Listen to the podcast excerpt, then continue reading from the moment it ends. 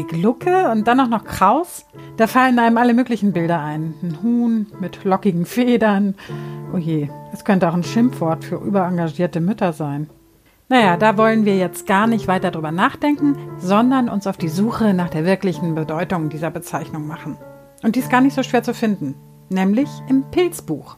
Ja, genau, die Krause Glucke ist ein Pilz. Aber warum heißt sie jetzt Krause Glucke?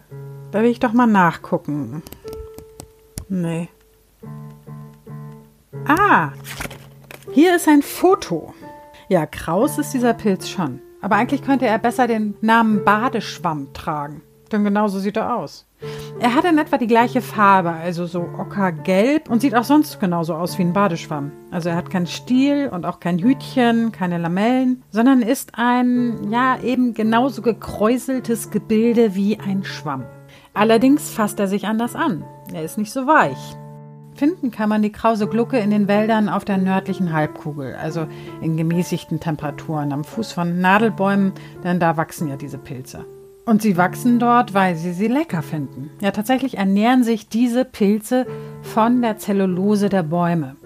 Das Myzel dieser Pilze, also diese ganz feinen, nicht sichtbaren, fadenförmigen Zellen, dringt über verletzte Wurzeln des Baumes in ihn ein. Und wie ein Vampir saugen die Pilze sich dann die Zellulose heraus.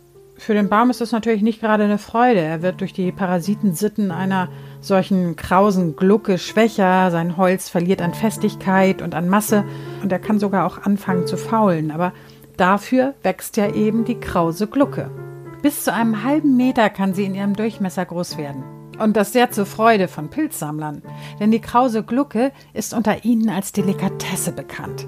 Sie riecht sehr aromatisch und hat, so habe ich mir sagen lassen, einen milden und einzigartigen Geschmack.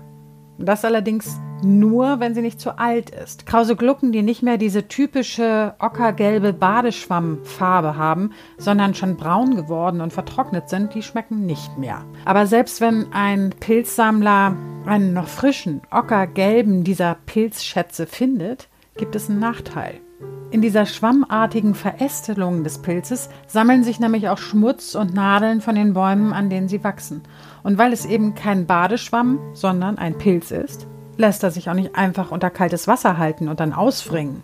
Die krause Glucke lässt sich nur sehr, sehr schwer putzen. Von den Experten gibt es dazu aber natürlich Tipps. Zum Beispiel den, die krause Glucke vor dem Putzen in kochendes Wasser zu tauchen, weil sie dann elastischer wird und dadurch besser zu reinigen ist.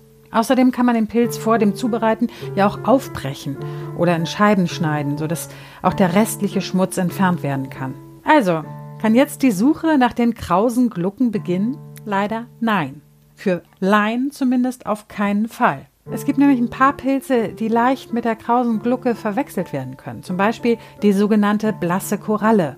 Die sieht tatsächlich sehr ähnlich aus. Sie hat die gleiche Farbe und wächst auch unter Nadelbäumen. Na gut, die Form ist ein bisschen anders. Sie sieht, wie der Name schon sagt, mehr so aus wie eine Koralle.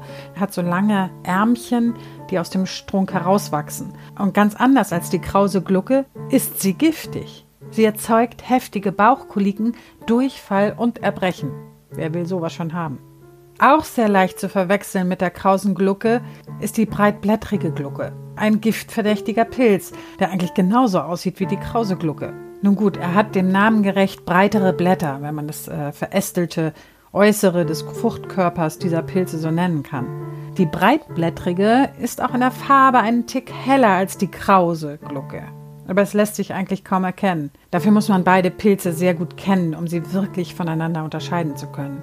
Wer sich also selbst auf die Suche nach der krausen Glucke machen möchte, sollte das die ersten Male auf jeden Fall nur in Begleitung mit absoluten Pilzkennern machen.